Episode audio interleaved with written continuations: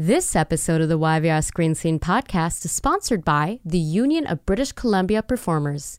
UBCP is an autonomous branch of the Alliance of Canadian Cinema, Television, and Radio Artists. For more about UBCP ACTRA, visit ubcp.com. That's ubcp.com. This episode was sponsored in part by listeners like you. Join our Patreon community and receive early access to episodes, bonus content, stickers, buttons, and more. Visit www.patreon.com slash Podcast.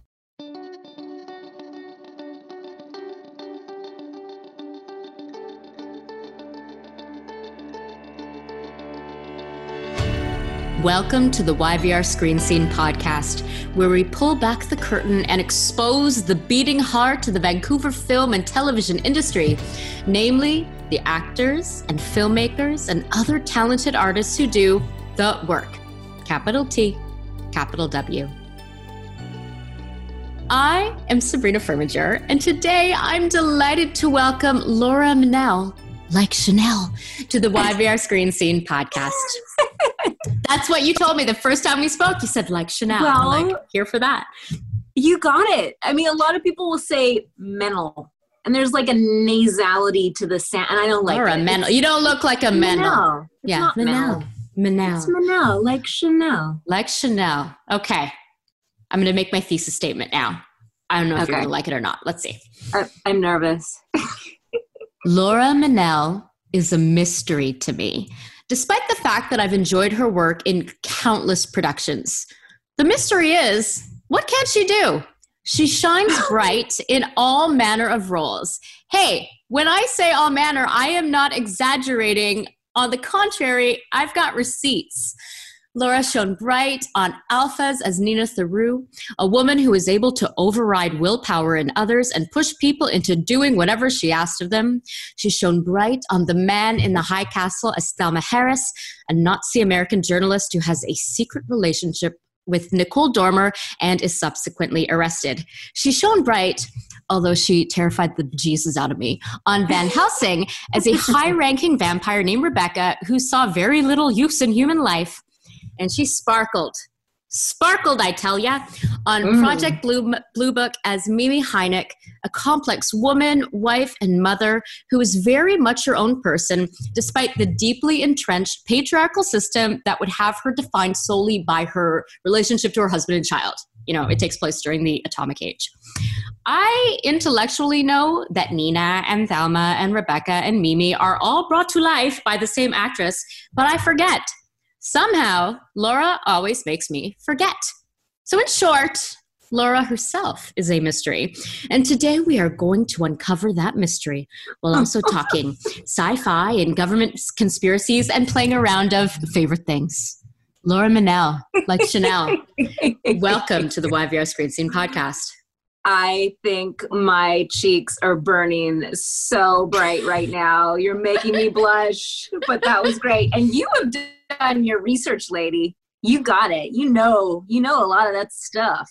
Um, I admit that I know a lot of this stuff because yeah. I I watch a lot of this stuff. This is not me sitting and doing like, okay, I I'm going to be research. I'm going to be interviewing Laura Mennell, so I'm going to research her. I'm like, oh, I can talk to Laura Mennell. Finally, I watched this and I watched this. So I'm literally the target audience, and um, I'm such a fan. I'm so happy that you're here today. Oh, I am so happy to be talking to you as well. So so so please, thank you. Here in the in the Zoom in the Zoom room, um, Laura, we are we are uh, in still in the year 2020 right now, um, which uh, is famously a dumpster fire of a year for a lot of reasons. Oh, um, yeah. And so at the beginning of all of my interviews that I've been doing during the pandem, trying to make pandem happen, pandem.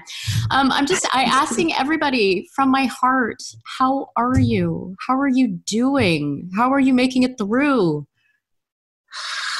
I thank you for asking. Um, I I think right now I'm doing all right. It's been a bizarre year. It sort of feels like it doesn't feel real. Like it feels like we are living on a really bad TV movie that makes no sense and was poorly written and like none of it is fathomable. It's just it's so far reached, and it doesn't. It just is bizarre. Um, and we're all just doing it for the paycheck, but we want off. We're calling our agents. Get us off this movie. Sadly, the paycheck really sucks. Um, no, but it, it just it doesn't make sense, and it has been bizarre and off kilter. Um, and I think at the beginning of the pandemic, especially, it was really overwhelming. I, I, I know I'm not the only one, and I think it's still overwhelming for a lot of people. And, and I know for me, I I um I feel like I've been a very grounded person in most of my adult life. In my earlier 20s, I had more anxiety and a couple little panic attacks. And this was the first time in like a decade and a half that a little bit at the beginning of the pandemic, because it felt like it was something that wasn't controllable. Mm. So I had like a few moments where it just felt very anxiety ridden to me. But um, luckily, you know, you breathe through it and then you start to think of what are the good things that are good for my soul? What can I do in this moment that I can control? And, and you figure it out, right? Yeah. Um, but yeah, it has been a bizarre year. Yeah, it's, it's, it is definitely, um, I mean, I, I I live with mental health issues. I have panic attacks. I have yeah. depression. I have PTSD. I I have insomnia, and like everything has been like supercharged, you know, yeah. by by the COVID. Um, and but what I also find interesting is that this is a like I, I, think you and I are about the the same age, or at least we're part of the same generation. Um, yeah. It's really the first time that we've all had to kind of deal with something like this, but as I was rewatching Project Blue Book this weekend, what I found really interesting was, you know, the era, you know, that, and we will talk at length about Mimi later, but, you know, the, is that Louis and that's your cat in the that's background, isn't it? if, if you can hear meows, it's not me, it's my cat. I might put him outside the door and close the door and, and tell him to go away for a little bit. We, we love might... we love pets here, but you know the the the era, the 1950s, where you know where Mimi was like living her life, like I, I was like, wow, I'm, I'm watching this, you know, loosely based on history drama and yet there's something so familiar you know about what mm. she's living through and what they're all living through the paranoia and the fear and the feeling that you like you step outside your house and you like something's going to attack. Like it's that's yeah, kind that of like what i'm era time. Yeah i know it's bizarre. And even when we were kind of going through it the last two seasons it was bizarre to me. It was a bizarre time. I mean people are making like bomb shelters in their backyards that don't even make sense because you'd have more safety in your home. I don't know. It was a bizarre time, and you kind of go, how did people live through something like that? Yeah. And we're not living through the same thing right now, but there's still a lot of bizarre things going on that seem unfathomable, and yet here we are. Here we are, and I just ordered. I was on Etsy at like four in the morning because I wake up oh, and I'm like I'm like oh yeah. that's when I do my my really bad online shopping. And I just bought a, um, an ornament that's it's a Christmas ornament of a like a, a, dumpster fire with like a little happy face saying I'm fine. Everything's fine. 2020 so you know we I will remember this time always. Um okay we are and we are going to talk. I just want to let our listeners know we are going to definitely talk about mimi. I'm going to try i want to talk about um i want to talk about rebecca because oh yeah. yeah it scared the crap out of me and also best costumes. Um, and we're going to talk about the work that you've been doing during the pandemic um, but uh, so that's all coming but we're also going to do some time travel because um, i love mm. the time travel to understand the, the, the cryptic actor that is facing me right now uh, to go back in to go back in time. So first of all it's very telling uh, i think if you tell me what your time travel vehicle of choice is? A time travel vehicle of choice. Yeah, because we're going to be going back to your earliest beginnings as a performer. So, how do you want to get there? How do I get there? Like, could I just use like a telekinetic kind of thing where I just blink my eyes and we magically appear? Like an alphas thing? Sure, we can do that. We can absolutely do that. Yeah, sure.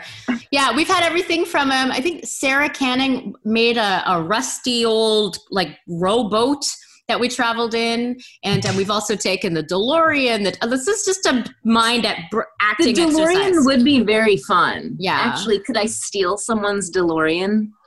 Half the people who do this podcast choose the DeLorean, so it's So fine. you're telling me I'm not Yeah. very unique.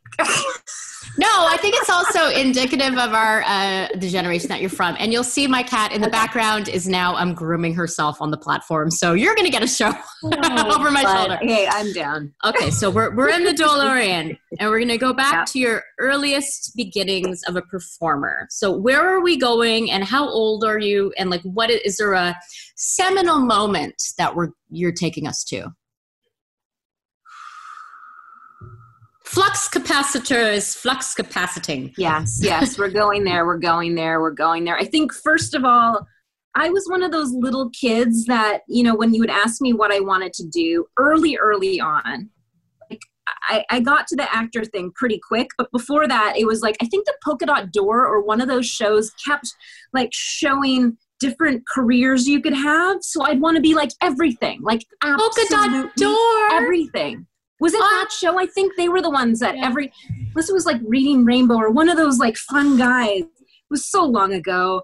But I was one of those kids who kind of wanted to do all sorts of things. And then pretty early on, I knew, I just knew I wanted to be an actor, which made absolutely no sense to some people because I was a pretty like quiet, sweet little kid. And I remember having a teacher look at me when she was like, What are you going to do for your life? And I was like, Mhm. I'm going to be an actor. And she's like, No, you're not. Like, yes, I am. I'm going to be an actor. And I remember she was like, Laura, I'm sorry, honey, but there is absolutely no way you can be an actor. And I have that like journal entry written down where I was like, Madame, because I was in French immersion. I won't say her name, but I was like, she told me I couldn't do this. And, but I knew, I don't know where I had this innate knowing that that was what I was going to do. And, and that was the end of it. Who's Um, this woman?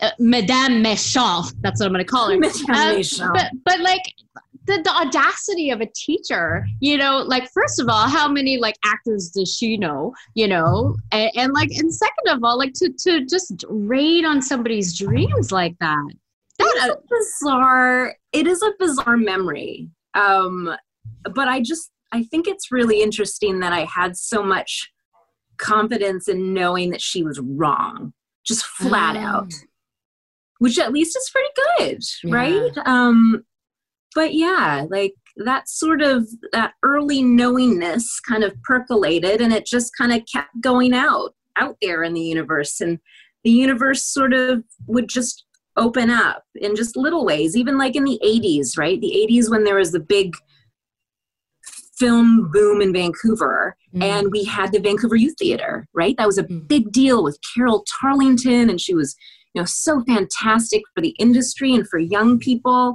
and it was such a great place to explore i wanted to go into it professionally then when i was a little kid but you know it's tough for your your parents getting you into vancouver because i lived you know outside of the city. And um, but even then i knew that i loved it. And i remember doing like play building classes. And i remember being like the only kid singled out of that class by sid kozak a casting director then to like audition for the odyssey and just stuff like that that just always it's like the universe's way of saying you know what? This is right. This is right. Let's keep doing this. And Yeah.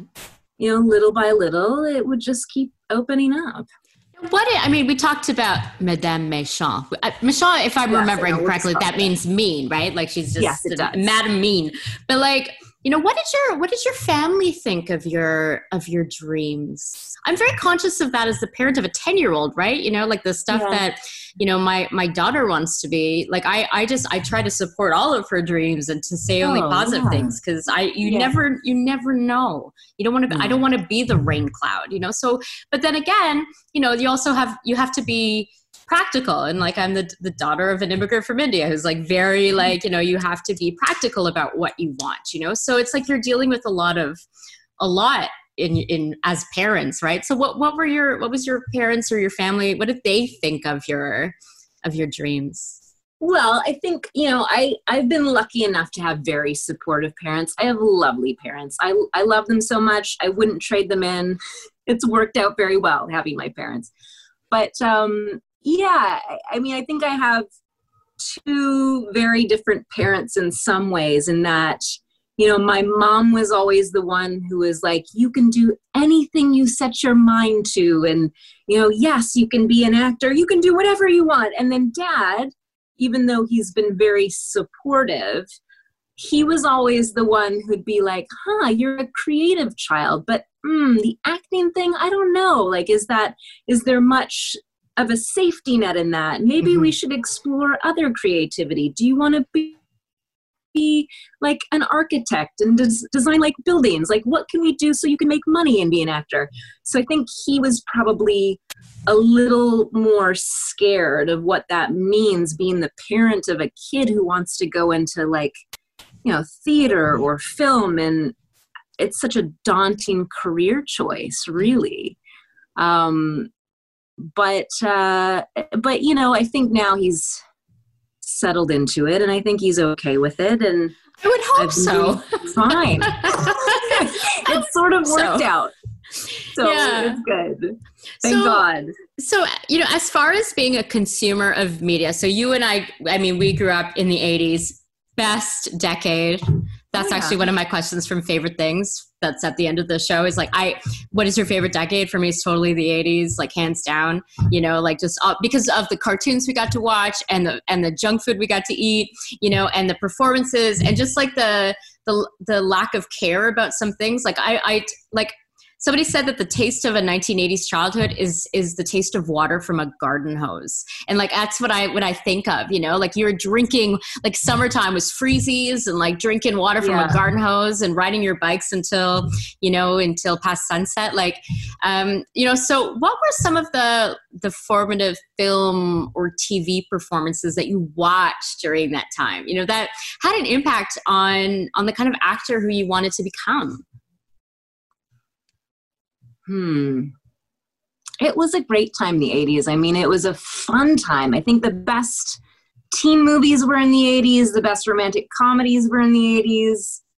Um, but man, like, what did I love in the 80s? I loved E.T. Like, I don't, is that a silly thing to say? It was no. just such a beautiful little film. And a film about you know connection and all that stuff i i don't know but then i loved silly things like punky brewster and you know care bears and all sorts of weird little 80s things i watched a lot of tv then i don't watch as much now as i did then but I watched I a lot then and I watch a lot now. I've never stopped watching TV, but it's part of my job now. Um, yeah, it was so. I mean, Saturday mornings, like I was explaining to my daughter, I'm like, yeah, it's good that you have Netflix, but you have no idea the special joy of getting up at seven o'clock on Saturday morning and getting your bowl of like just sugar cereal and then watching like four straight hours of just oh, like oh, yeah. awesome, awesome cartoons. You know, the Smurfs, even Punky Brewster had a cartoon called It's yeah. Punky Brewster. Oh, she and did. She did. Yeah.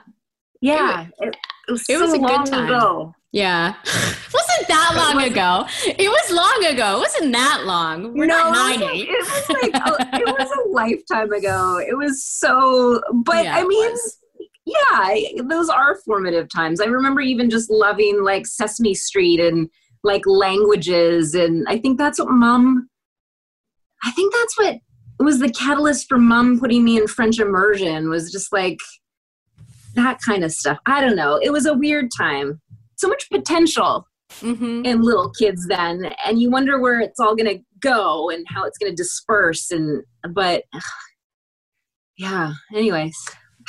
So what were some of the the steps that you took then to make your dreams a reality?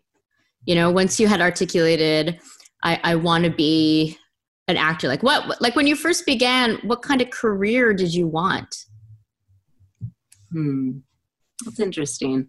I think for me, I always wanted to be an actor because I loved, like, it was an initial wonderful way to connect with people. It was a great way to explore different things in yourself that you never knew you had. And in some ways, it would be like a great big dare, right? Mm. And it just made you feel so good.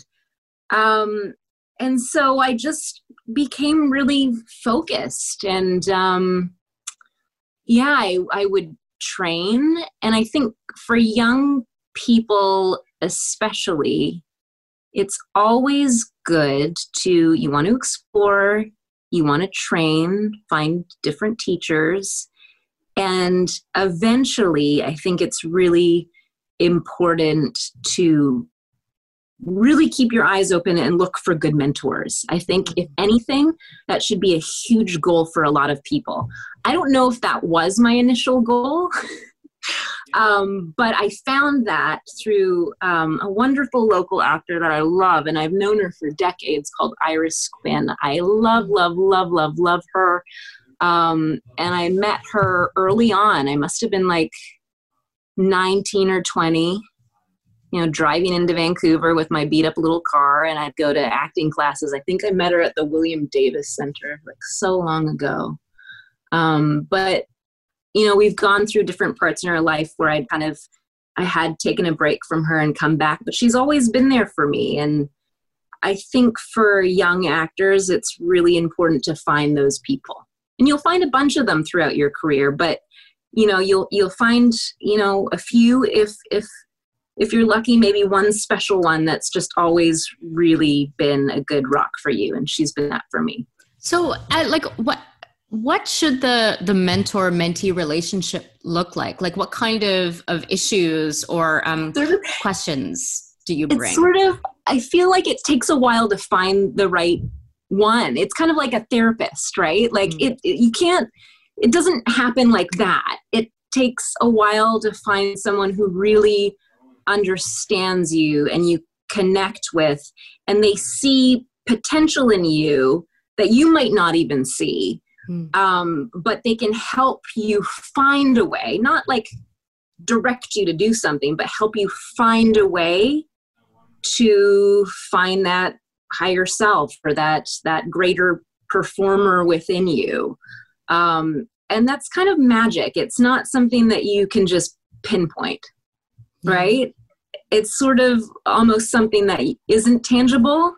Mm-hmm. As I'm moving my hands a lot, luckily so much. It's a, but that's how people talk about love and friendship too, right? It's yeah, it's a lot of hand waving, you know. But I guess like the thing is, you just have to be open to it. You have to be open. Yeah.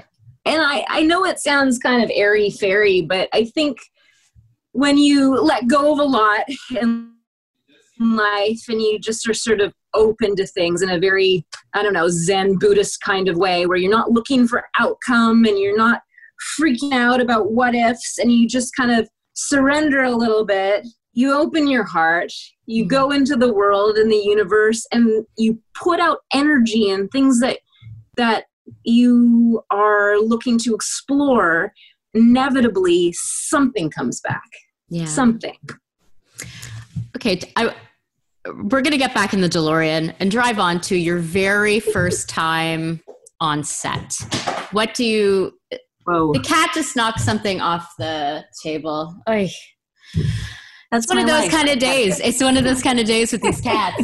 these cats today. So yeah. So what? Tell me about your first time on set and what you remember about it, and and you know what what mistakes did you make and lessons did you learn? Oh my God. Lots of mistakes are made when you're young. Lots of mistakes just happen. And I think they are a good thing. I think we need to make all those beautiful mistakes to learn. I think we need to to not be quite as worried about those mistakes because um, that is what makes you a better actor and a better person. Um, but yeah, okay, first job ever. It was for a movie of the week. I, it changed names a few times. I think it was called I've Been Waiting for You. Maybe. Sarah Chalke's in it, and Soleil Moon Frye was in it, Punky Brewster. So I was very excited secretly. Oh, wow. We didn't have a scene together, but I played like when I was a teenager because I was still a teenager at the time. I never got teenager roles because I think I was like tall and I wasn't like a cool kid. I just got like the weird teenager roles. Like this was a witch, a witch, and they burnt me at the stake. So they came into the house and they like stole me from my bed and I was like, I think I was Sarah Chalke's. I think it was like her in a previous life or some. I can't remember. I want to watch Maybe this. It sounds so bizarre, but also like, very... can I say? And uh, like, I, I don't want like this. Seems like a Laura Mennell kind of role. Not that I know what a Laura Mennell kind of role mean? is, because that's my thesis statement is that I have no idea. And yet, it's yeah. you know, it seems like very like challenging and you know um, a little terrifying and uh, arduous. I, I did know. a lot of screaming. I screamed a lot. That's all I did in that in that show specifically. I I screamed. I think my dad felt like most of my first roles were just like screaming roles. I don't know what that means. Um, some of them, if you look back to that episode, it might look like I screamed on cue just a little bit but um, it was fun.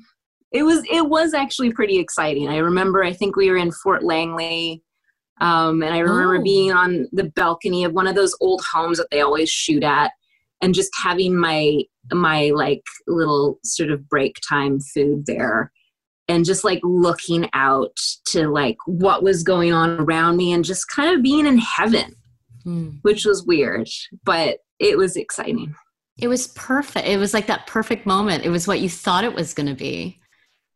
So, but then, so you get what you what you wanted, but mm-hmm.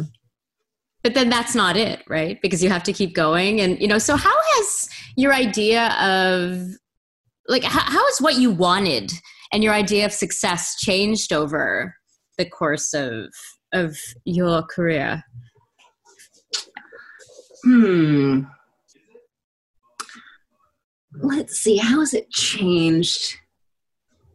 It's funny. I think for like a young person who knew that they wanted to be an actor early on, it was never about trying to chase like fame, because that's never been a huge interest uh, to me. Mm. Um, but it was, I don't know, your idea of work and your work ethic changes and your excitement in certain kind of roles change like i don't know like maybe when you're you're younger you are there's an appeal to the glamour of it a little bit more.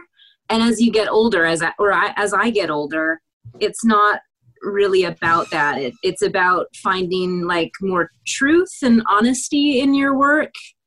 And it's really bizarre. I mean you start to play with different types of energy and you start to embody different types of characters who sometimes can be very different from you but at the same time those characters can teach you a lot about yourself. So it, it sort of turns into this weird journey of self discovery even though you're doing something so different that you'd never imagine yourself playing. I don't know. It's the weirdest job in the world but also the best Like and that's why I love talking to actors so so so so so so much. Okay, so we're we we will very shortly be talking about Mimi because she's very fresh in my mind, and I fucking love her so much.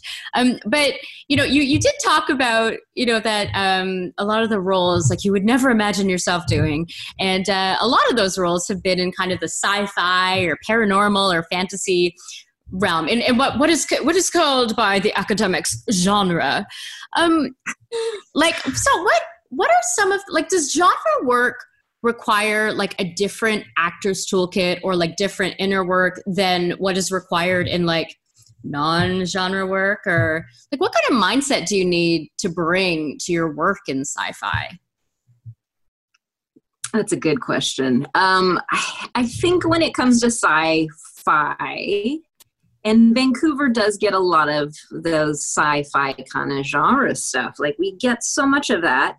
Um, and when you are exploring those kind of roles, it adds an extra challenge because you might be reacting to the weirdest thing, like some crazy creature in front of you in a whirlwind of I don't know, fire, um, but really you're just seeing a green screen. Like you don't have the same reactive things to work with.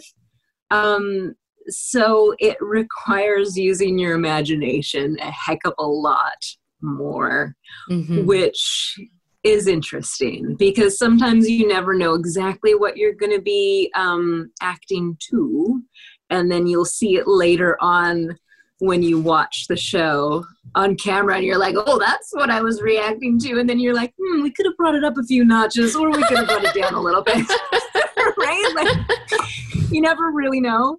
Um, but that's some of the fun. So I so much fun. And and I think like I I mean as as an audience member, I love sci-fi for the fun. And i love how high stakes it is um, oh yeah. but it's all it's high stakes in a, in a world that's not my own which i also i appreciate. I've been watching so much sci-fi since the pandemic happened pandemic told you i'm trying to make it happen. It's not happening.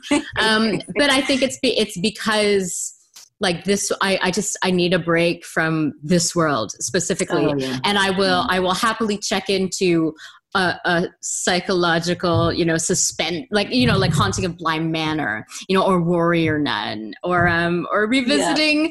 you know, Project Blue Book, like you know, because they're they're our world, but a little bit little bit off. However, this seems like a perfect time to start talking about Mimi Hynek, um, which uh, is loosely based in reality. Uh, Mimi and Dr. Allen Hynek were real, real people uh, who, um, and Project Blue Book was a real uh, wing of the government that investigated, or wing of the Air Force, I should say, that investigated. Uh, UFOs and alien encounters and yeah, real um, life top secret cases yeah. that were being kept secret from the public in the 50s and the 60s, which is really kind of exciting and crazy and fun to explore. And there's some cases you read and you just go, what the hell is this? Yeah. Um, but really an exciting time to explore. And you kind of get why it would be top secret in terms of wanting to distill any like possible mass hysteria that, you know, people could have had at that time. I kind of get that. I get I get it being top secret, but it is a little bit weird too. Oh, yeah. Oh, Kitty, hi, bud. Yeah, she's beauty. she's jumped, uh, and now she they're stalking me, even though it's like an hour until they're supposed to be fed. Um, they honestly, there must be something in the air. The cats are acting bonkers today.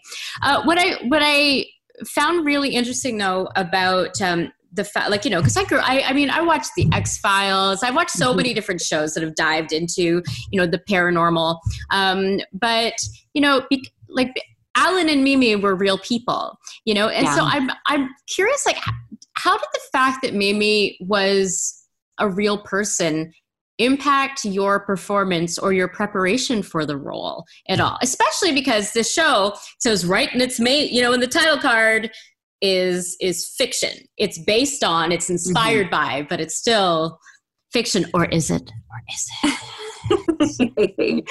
well, you know, it always heightens things when you're playing a real life person.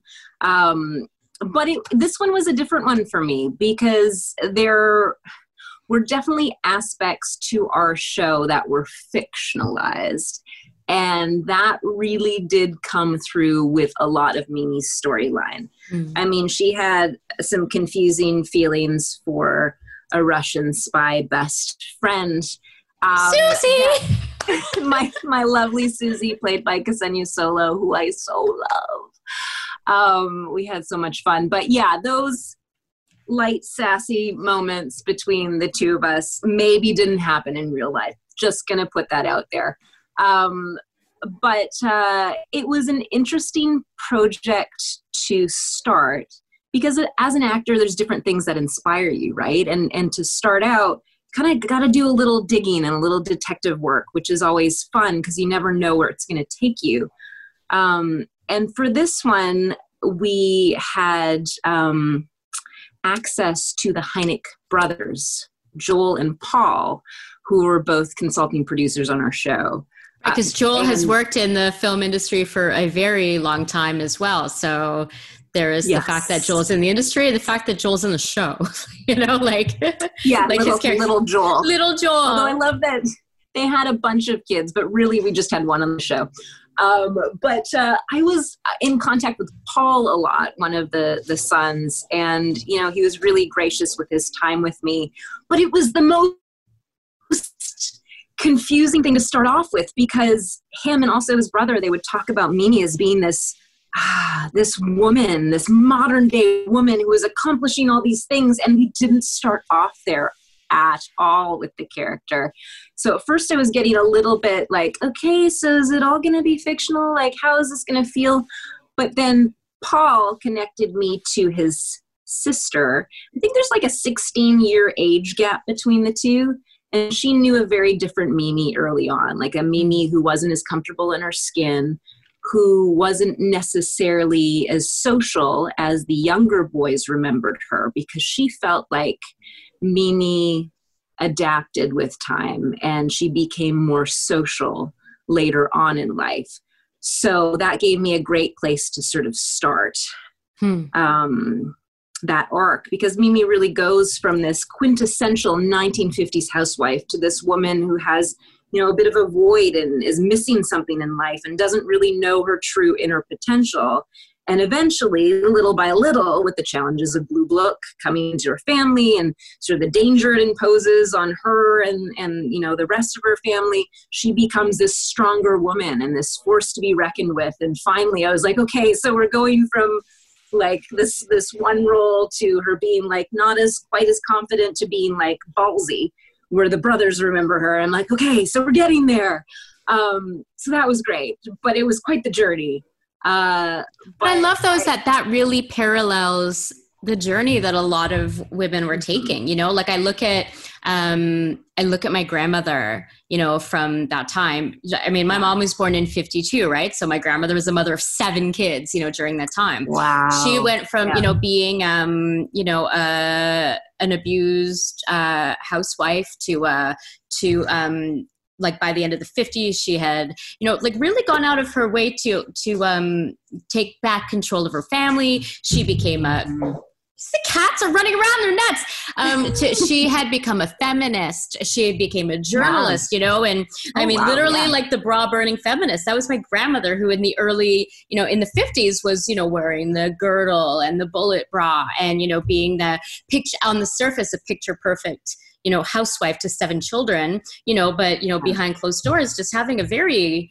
volatile you know existence and then for my grandparents it was also the fact that they were you know ukrainian at a time you know when there was a lot of um a lot of uh xenophobia and racism towards Slavic people, you know, as well. Mm-hmm. Like it mm-hmm. was a really challenging time. So, you know, it's almost like in, in Mimi, we see kind of this like the the awakening you know and um, a little bit yeah. accelerated too of you know like somebody who's like has that kind of discomfort in their life uh, you know during that particular time. And i love that it's a show where we get to like it's a it's a show yeah we get to see that journey but it's also about government conspiracies and oh, you know yeah. alien encounters and and all of that stuff right? Like oh my god i love tv so like i love art. I love art so much for that very re- very reason. So okay so what were some of your your your most memorable, you know, Mimi storylines or episodes? You know, because Mimi went through a lot.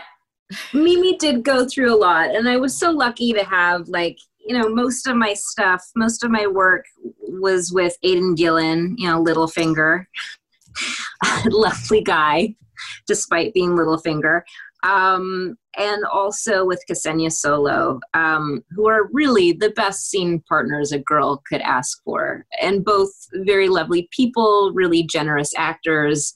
Um, loved working with both of them, uh, and I think for me, that Mimi's her relationship with Susie just overall was a really interesting thing to play with because it was so complex. And I loved that. I feel like if you have a person and they're really missing something in their life and there's this void and they don't fully understand it and they don't understand their inner potential and somebody comes along and really sees them, right? Really, really sees them, helps lift them up, helps get them out of the, this little box that they're in.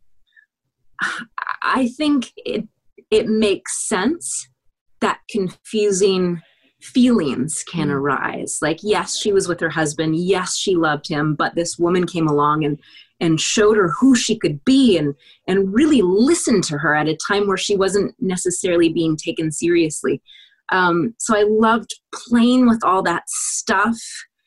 And even though you know she she did love her husband things were a bit confusing and it made sense to me and she tried to resolve it all and shut it down like you would in real life when things get a little out of control and you know you need to step back. But just like that that that sort of gut punch that she got of, all the betrayal that came through with Susie when she found out she was this Russian spy and she put her family in danger and all of that stuff getting to play that mama bear and just feeling that those feelings of rage and and uh, it was just so interesting to play with. I loved it, and I loved that I had Ksenia for the whole journey, and um, that was my favorite stuff to play with. Yeah, that was the most interesting stuff. It's such a it's such a satisfying watch. I mean, frankly, like obviously, I wanted more. I want more. Like you know, I I but like it's it's so sad. Like I encourage everybody. Like I'm, I'm, I've rented it on YouTube right now. That's how I'm watching it. But you know, it is available. You can watch it. Um, can we also just take a moment to talk about uh, the the beautiful mid-century modern decor and costumes and oh, hairstyles and makeup? Because yes. it's literally, I have bought uh, uh, mid-century modern this is so embarrassing. I bought um, a toast carrier after I saw it on like a little toast separator thing. I bought a, a mid-century modern like gravy boat. Um, it's responsible for this fruit bowl. Like I bought so many, so many wow. things. Like just because it's like it's. I mean, I think part of it too is just the pandemic. It makes me like you're. I'm literally sitting at. You can't see like a diner style table like what my grandmother used to have. Um, yeah. But like it's there's something about you know having like the stuff that was made so long ago and it holds up so well and it's so sturdy. I can imagine though, like going into, you know, like that i mean you you learn your your lines and and you have an idea and mm-hmm. then you go in there and you get all dressed up and you put on the girdle and whatever, or bullet bra. As like Jill, Jill Morrison was talking about the joy of wearing the bullet bra, you know, and just uh, how how it Those impacted the performance. Cone bras were insane, and also I was playing mom, right? So cone bra and mom don't go to get like you don't want to distract and have a little scene with little Joel, and all Joel can see are your cone bras. It was a bit of a we had to really work. kind of yeah, not be too distracting with those. But yeah, they they are a thing. They but to be to be in that, like, what impacted being in you know in the the outfit in the hair? I mean walking into that department store set and it you know, like that was in the first episode like like you know what impact does that have on a performance? Like does it have an impact to be surrounded oh, by all of that? a hundred percent. On that show especially it was just magic.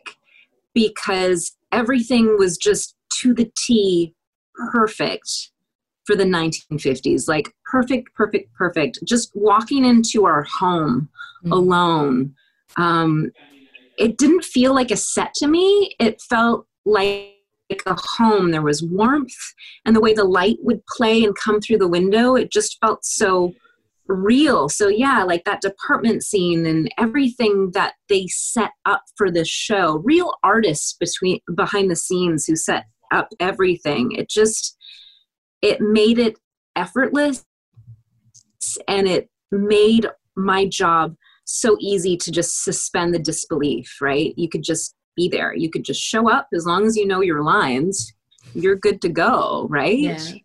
Um yeah, it was a real gift. It, that show yeah. should come with. Uh, I mean, it does have the disclaimer about it being like highly fictionalized. It also should come with like a disclaimer about like you're going to go on Etsy or eBay and buy a whole bunch of mid-century modern stuff after you watch Warning, the show. Atomic age stuff. Yeah. Well, I found some good deals. Like I've been on really. I'm smart with my auctions, but yeah, it's it's pretty ridiculous. Okay, so we're going to talk about Rebecca in a second, um, uh, but I do want to ask you about. Um, government conspiracies, alien encounters, you know, uh, I loved seeing um, the dudes in Project Blue Book, especially go through, you know, their like everybody like go through their their uh, cycles of disbelief or, or mm-hmm. rage or frustration or it's this, no, it's that. Oh my God, what to believe? You know, um, did did the show change your mind about these things at all? Like, where do you stand on all of this? Yeah i mean obviously it's one of the biggest sort of questions of all time. Is there yeah intelligent life out there other than ourselves? And it's something you think about but before the show i didn't really think about it in detail mm-hmm. right? Um and yeah it, it's very bizarre the types of things that happened especially i mean it being all these secret cases that were top secret secret and kept from the public there has to be something to that mm-hmm. right um i just felt like yeah there's something out there like i'm positive there's something out there but will we ever fully know what that is? Mm-hmm. i don't know i don't know if we'll get to fully decode this mystery in our lifetime but and if we find out if we actually have the truth in front of us will we believe it that's the other thing too yeah you know because yeah. we need certain things from the things that we believe in um okay uh, and maybe we feel more comfortable just not knowing the truth. Like maybe I don't know. Do you? I mean, they do say that ignorance is bliss. Um, yeah. Yeah, I don't know. Like I don't. I I don't know if I want to know. I I think I like not knowing. I, I think I honest. might might as well. Yeah. I might as well. Like I think something's out there, but what it is, I don't fully know, and maybe that's okay. I think it I think it's totally okay and we can explore our fears and our dreams about all of this stuff you know through art. That's the joy of it. Um, speaking of fear i want to talk a little bit about rebecca. Uh, who fucking terrify me of all your of all your roles. But I can imagine would be so. We're talking about Rebecca, a vampire, very powerful vampire on Van Helsing. Van Helsing um, coming to an end right now, uh, fifth season going out, you know, on their own terms. Um, but uh, it's a great run. Yeah, it's a five run. years. Yeah. It's a, so it's a it's a, a post-apocalyptic vampire series, but this is not about sparkly vampires at all. These vampires are like like if, if it, like it actually begins with the vampires they've like won they have won this war and um, and human beings are on the run and um and when you meet rebecca uh yeah, she's fucking terrifying, and she's beautiful. Like costumes, I'm I'm obsessed with costumes clearly because I guess that's part of the transformation as well. But can you? There were a lot of pleather. There was a lot of pleather. Honestly, I think um, I think Van Helsing accounted for uh, the Vancouver film and TV industry is like 85% of its use of pleather for the last five years. Um, but you know, so tell me about some of the the the joys of playing a character who who hates humans as much as Rebecca does.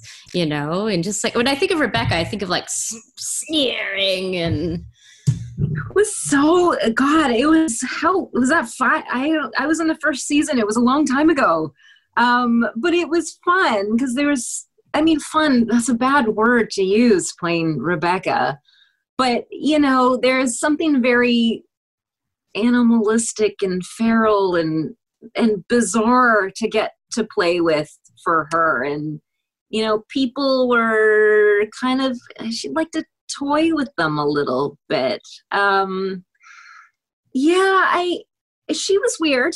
She kind of wanted to devour everyone in a way, right?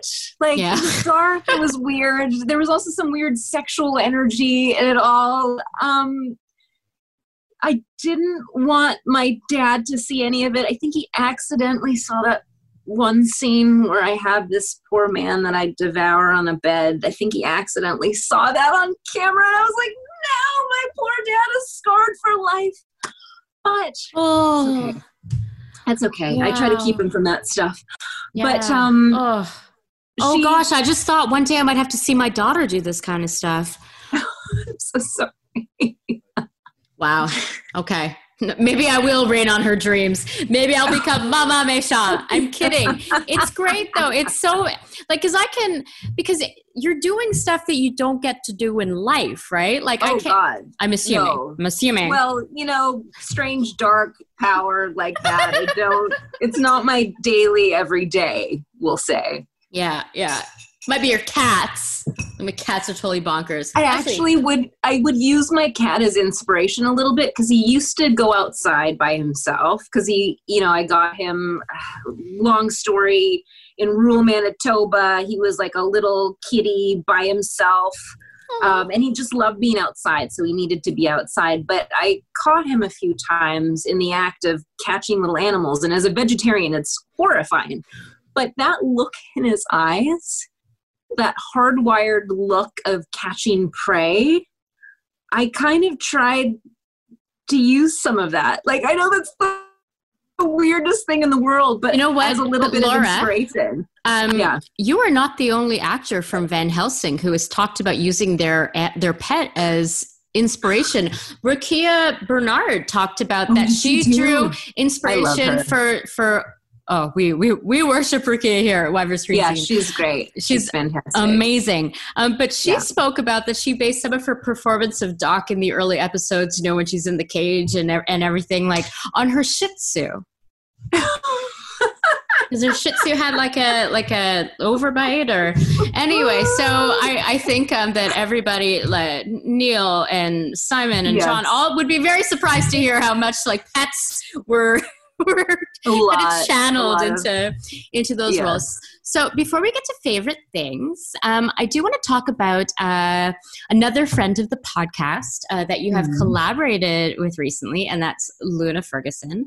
Because you've been you you made a film during the pandemic Pandem's happening. Yes, I love that you're making it cool with the pandem. Pandem.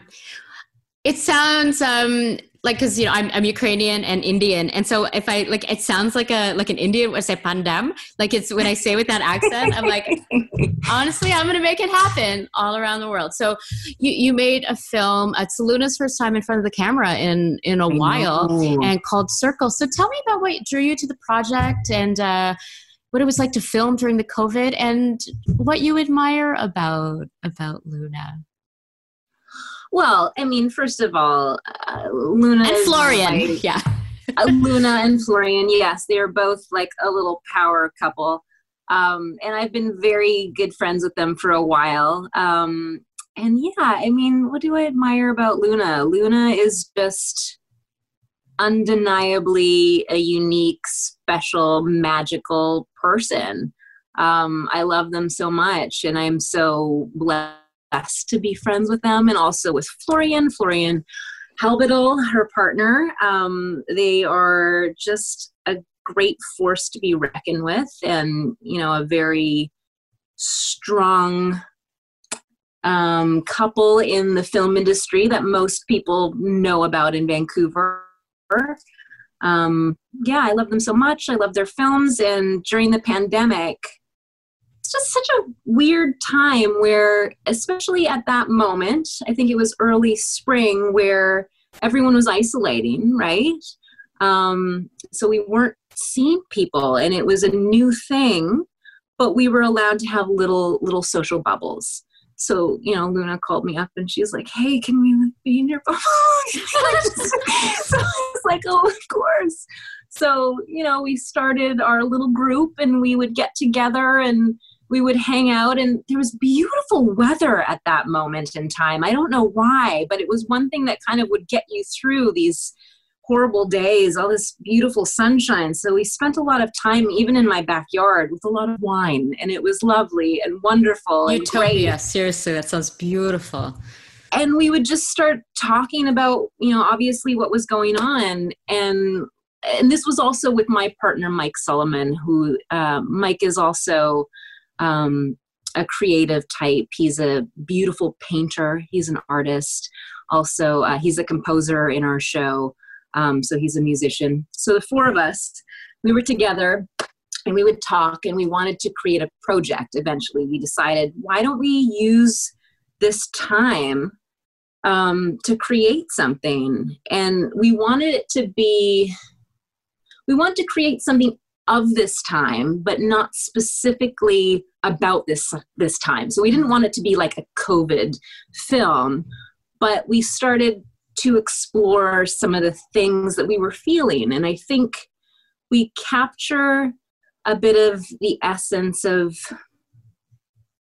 isolation in a way, something we were all starting to feel, um, something that I think the audience will be able to easily connect with, um, and also the need essentially for human connection. Mm. So that's sort of how it kind of came to be through nature.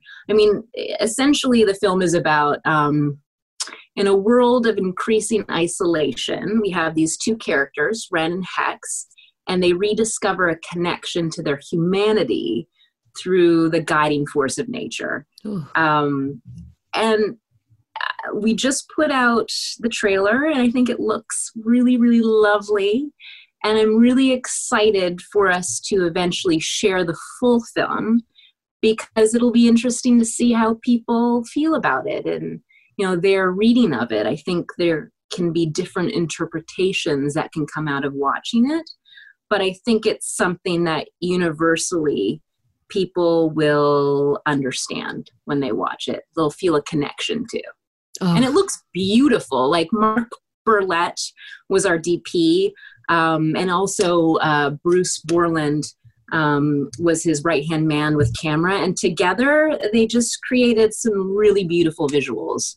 Fantastic. So it was pretty fun. Tiny, yeah. tiny, tiny little micro crew. Um, but it was great.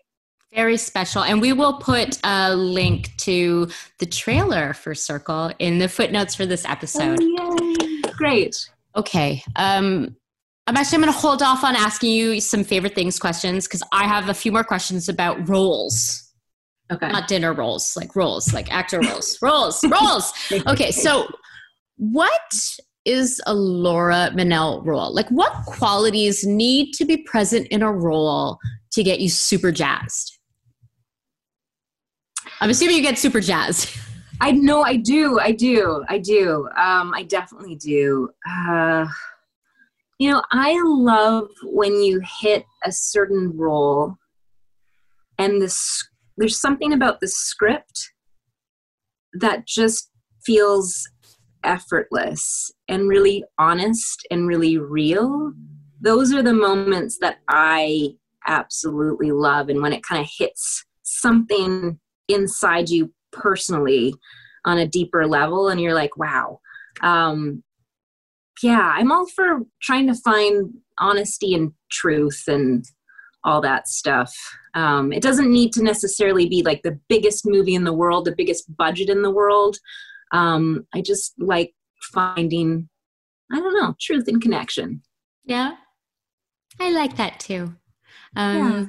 Is Mimi one of those roles? Oh my God, that's not, I shouldn't have phrased that question that way. Because then it's like if Mimi wasn't one of those roles, and all the Blue Book people would be like, what?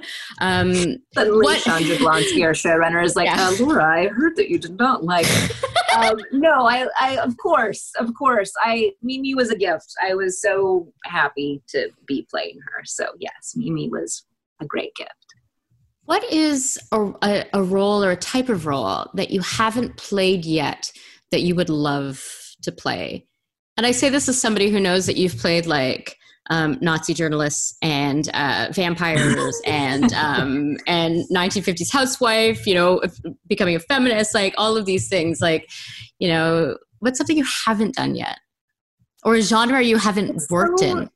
It's so interesting because I mean, as you know, the film industry is just kind of going bonkers right now. So, like, even audition wise there's so many things i'm trying out for and of course i can't tell you what they are because i would get in so much trouble mm-hmm, but mm-hmm. it's it's an exciting time because there's all these different types of roles and like i swear to god they're so different um, contrasting so much um, and i love it uh,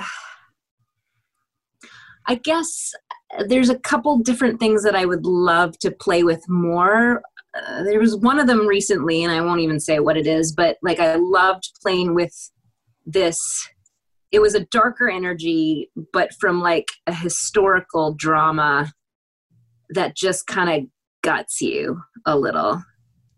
And I wasn't working with like playing someone who was a good person necessarily. So that that kind of thing is really interesting to me and trying to mm. figure out why someone is who they are like and, and i don't mean by playing like a darker demon. I mean like playing like a real person and trying to figure out what went wrong. Yeah. I like that. I mean like is a hard word to use but i think that's really interesting. And then also playing with um more comedic energy i think is fun. There's a little bit of a quirkiness inside me that although I think I have a weird sense of humor, but I like exploring that too. So those would be fun.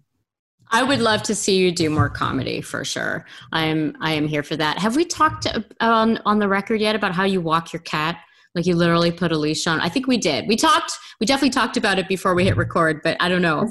Like I think I would, it might have been before we hit record, yeah. but yeah, I am like literally that weird cat lady. I'm sure I entertain my neighbors a lot but that's okay. Yeah. I'm okay with it. Who's in charge? Fun. Like when you're walking, like uh, do you do you lead Louis, or is Louis like being like, "We're going this way"? No, Louis definitely has to be in charge. Like I need to create a bit of guidance, otherwise we'd be going into people's yards and I'd be climbing up trees. So there are some boundaries, but he gets to decide. But now he starts to get a little bit weird where I think if he smells certain cats, he turns into a bit of a goblin. So he like puffs up and he like starts swatting and does lots of fake bites and hisses. And then I probably also look like a horrible owner who's like treating like, I don't know. But we go out there, it's an adventure. He gets outside, it makes him feel good. And then we're in and he's, you know, loving and back to being my nice, sweet little guy again. Louis, but got, uh, I love it. I love that that you have to do that in order to get the love.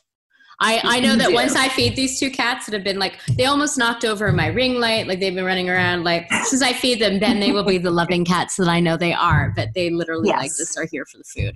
All right, are you ready to play some favorite things, Laura Mennell? I think so. Okay, very complicated rules. I ask yeah. you what your favorite thing is of a various category, and then you tell me but without thinking very hard about it. Just go from your gut. Yeah? Yeah. Did that sound committed? No, I mean, it's perfect. This is why I love favorite things because of what you just did with your face, the terror. Um, okay. Favorite Vancouver shot series that you haven't appeared in? X Files. You weren't in the X Files? You were no, not in Millennium. I can't believe they never cast you for the X Files. You've been perfect. I was a very young person, and I was starting out, so I just got into Millennium. I didn't get into X Files. I mean, that's still amazing. But I guess it came back. But yeah, yeah. They missed an opportunity. Is all I'm gonna is all I'm gonna say. All well, right. they screwed up. Is what you're gonna say. Yeah, yeah. We'll say that. I'll just say it. I'm not gonna. Uh, yeah, they screwed up. Okay. Favorite karaoke song? These boots are made for walk-in. Nancy Sinatra. Uh-huh. I like I it. I don't do karaoke very often, but I have done that with my sister before. That was our song. That's perfect. That is amazing choice to do with your sister as well. Um, favorite comfort food? Um, Larry and Luna's coconut ice cream. It's really good. Ooh, that's like I like the coconut. Yeah. Instead of the dairy, and it's yeah. rich. Could you make a, like an affogato with that? Like pop that into some like an americano or pour some espresso over it, and would it be amazing? Because I think it might. I think I might try that. Yeah, I think you should. I think you should. Um, on a day when you're drinking coffee. Okay. Favorite okay. thing to eat at craft services? Like back when there was craft services. She looks so stressed out right now. Because I want an exciting answer, but all that's coming to me is like a protein bar. It's not an exciting answer, but that's, that's why I go there. You need like a hit of protein and you go, and I'm sorry, that's a bad one. That's okay. I mean, my I I have visited. I've done a lot of set visits, and I I loved the olden times um, craft services where I could just take like two donuts and like a bunch of candy and just eat that without judgment. Because apparently now you have to ask, like they and then they have to like You give it do. to you. You And can't like- touch it. You can't touch anything. I'm bad because I've still like last week I was on. Oh no, the week before I was on set, and I literally went to go get a cup to get some tea, and then the lady went, "No, don't touch that." I was like, "Ooh, it's tough because you've been doing it for decades. Yeah, It's hard to just stop." But I, yeah, I would probably now, if somebody's looking at me, I would get the protein bar too. I'm s- I'm sorry. That's Yeah. a downer, isn't it? Yeah, it's two donuts and some Reese, Reese's Pieces. Okay, what was your favorite book as a child?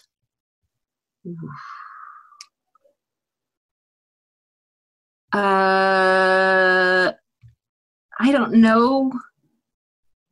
Oh my god, why am I so stupid right now? Um, You're, this is exactly what I live for. I don't know why. I love it. I love it because well, like well, I've never read anything in my whole entire life. no, this is what I love about favorite things. Is, is because Like you a know, like a Charlotte Charlotte's Web was a good one. How Okay. about that? that's a good That one. good. Did you what? Did you read Judy Blume and uh, I Beverly Cleary Judy during Blume. the yeah? Loved, loved, loved. Yeah, it's Are You There? God, it's me, Margaret. Yeah, those were good, good times. Yeah. I get those. Yeah, or Tales of a Fourth Grade Nothing, you know, for a bit of the younger set. Yeah. Yeah, Okay. she was a good one. Have you read her new stuff? I haven't. I'm Like so. a bit of an older crowd. I haven't read it. I don't know. You know what I find amazing though, you know, especially as, as a parent to a 10 year old girl, like they have so, like we had Judy Blume and we had a few other authors, but they have so much more now, you know, especially oh, yeah. like, like Judy Blume is the is the giant upon which everybody like is standing on their shoulders or like it's there's so many more books and series now you know for for bipoc kids for you know kids are going through a lot of different stuff right and there's so many Mhm. different books and kinds of characters you know for like my like you walk into the kids bookstore and it's like where do i even where do I even begin? Um, I'm also a bit ashamed to say that I have not been reading. I mean, I, I literally studied English literature in university. I have not been reading as much as uh, I used to. I've been watching a lot. I, be, I read a lot online, and I've been watching a lot of screen entertainment, and I listen to a lot of podcasts and stuff. But you know, it's like I've I I feel like I need to maybe that's what I need to do over the holidays is super unplug and be and go Mhm. back to like you know, I used to love going to used bookstores and like just smelling the pages, you know, especially from the stuff that was printed at the turn of the century, you know, it's Yes. just so the smell of that. But yeah, that's uh I feel guilty now. I'm sorry, books. Well, that's I'm sorry, books. I will come back to you. Just order a lovely book. You could get a used book even online or in person. yeah, you're for the right. holidays. For the holidays, I a just gift, did a that. gift for me. Yeah. Wait, oh, what'd you order? that. Fame by Justine Bateman. I heard it was good and a bizarre look on celebrity as Wait, like Justine you know- Bateman. Justine Bateman Yeah, Justine from- Bateman from Family a Ties. Yeah, Really? from Family Ties. That sounds amazing. Kind of cool, and I thought it might be an interesting read. So we'll see. I'll let you know. Fantastic. Um, oh God, I loved Family Ties. I, I know, loved it it was a good so one. much. Yeah. That's a good one. Michael J. Fox just I retired. Um, okay. We're, go- we're going to we're going to have one more favorite things question, um, Okay. and then uh, and then one more time travel question. This this question was just given to me by my daughter this morning. Okay, Your daughter yeah, created Yeah. the question. Okay. yeah, she did. Well, she created even the segment, and then we've gone and added stuff over time because people would come prepared with answers because they'd heard the previous podcast. what is your favorite pie? Oh. Like it has to be from Aphrodite's or like a home cooked pie. Yes, Aphrodite's. Aphrodite's. Amazing. Like to die for real, beautiful, locally made pie. Like amazing crust. like whether you do gluten free or non gluten free, like it's all beautiful. Yeah, their gluten free cherry pie is the crust is great. It's fantastic. Um, gluten free crust has come a long way, uh, uh-huh. but because but you know it's uh, it's been a lot I've eaten a lot of bad pie crust, you know, in my mm-hmm. journey to to this moment, and Aphrodite's has always been amazing. Anything berry Aphrodite's, I'm down for. Like anything, it's yeah. good stuff good, good little local company. Yeah. So actually, I probably will get some later today because it's that kind okay. of day. I'll go sit outside, drink some tea. Um, imagine that I'm walking my cats, but not actually do it, and eat my pie. Okay, so time travel. if you could go back in time to the beginning of your career, or even like before you had your career, the beginning of your life as an artist, what advice would you give yourself? What words of wisdom? Or would you not say anything at all? Ah. I think we touched on a little bit of it earlier. Advice to, you know, the younger self because you're when you're young especially you're you're so or at least I was, you're in your head and you don't want to screw up and and that's half the battle but if you can just let that go mm-hmm. and embrace the mistakes i mean it's always hard to embrace the mistakes it still is hard to embrace mistakes but that is where you learn so much that's where you become a better actor and a better person just embrace the mistakes embrace learning and, and uh, then the magic happens i think that's great stuff um, don't worry about screwing up you're going to screw up anyways so let it happen Hmm. That is wonderful, wonderful advice. Laura Mennell, thank you so much for joining us today on the YVR Screen Scene podcast. Where can our listeners find you, follow you, celebrate you on the social media? Not in real life, although no, maybe somewhere no. around the lower mainland you might spot you might spot Laura walking her cat. it's where it's a really big geographical area. um, yes, you might spot me outside, although I definitely am pretty. I no, I don't think you'll see me. I'm like I have hats on and jackets, and I'm that girl. No one would notice me. I like being that girl. But um, you can find me in non-real life on the internet, usually Instagram. Instagram is the easy one. That's the one I sort of gravitate towards. The other ones maybe I should get rid of sooner than later. But yeah, just look for Laura Mennell with the check mark and you'll know it's me. Yeah. And if you ever say your name out loud, remember it's Mennell like Chanel. That's from Michael Malarkey. He gave me oh, that. Oh, really? Co-star on Blue Book. Yeah, Blue we were doing yeah. interviews, and everyone would be like Laura Mennell, and he'd be like, "Uh-uh," and then he said, "Just tell them this; they'll never forget." It was a good little tip. It was a little gift from Michael. That's good. I Michael mean, from the Vampire Diaries. Yeah, you know, I mean, I could, I could see you maybe playing like you you evoke something about Coco Chanel as well. You know, like I could see you playing a Coco Chanel. You know, uh, in in some kind of screen project. I, I I would like to see that. So forever now you are associated with Chanel in my mind. I will take that. Yeah, I will take that. Yeah. All right. okay, thank you, Laura. Thank you to our listeners. Please like and subscribe. You can leave us a review, they help us find even more listeners. You can find us at www.yvrscreenscene.com. You can follow us on all the socials except TikTok at Twitter and Facebook and Instagram at YVR Screen Scene. I say except TikTok because I, it just it terrifies me it just terrifies me too much. Um, YVR Screen Scene podcast. Podcast. It is hosted and executive produced by me, Sabrina Furminger, and it's edited by Simon Furminger. Special thanks to Mariana Furminger for recording our Patreon ad, and to Tyson Braddock and Paul Furminger for technical support, and to Vanessa and Wade Wilson Furminger for interrupting this podcast so many times today, running around like bonkers cats because they are bonkers cats, and today, not Furminger Devil for the original music. YVR Screen Scene is a division of Fish Flight Entertainment. Join us next time for another deep dive into Vancouver's dynamic film and television scene. And cut! Hiring professional performers makes all the difference to the success of any recorded media project. Did you know that the Union of BC Performers, ACTRA, provides agreements for all budgets and types of productions, including commercials, TV series and movies, feature films, from big budget to Canadian indies and student films, animation series, video games, web series, and even streaming video on demand, like Netflix?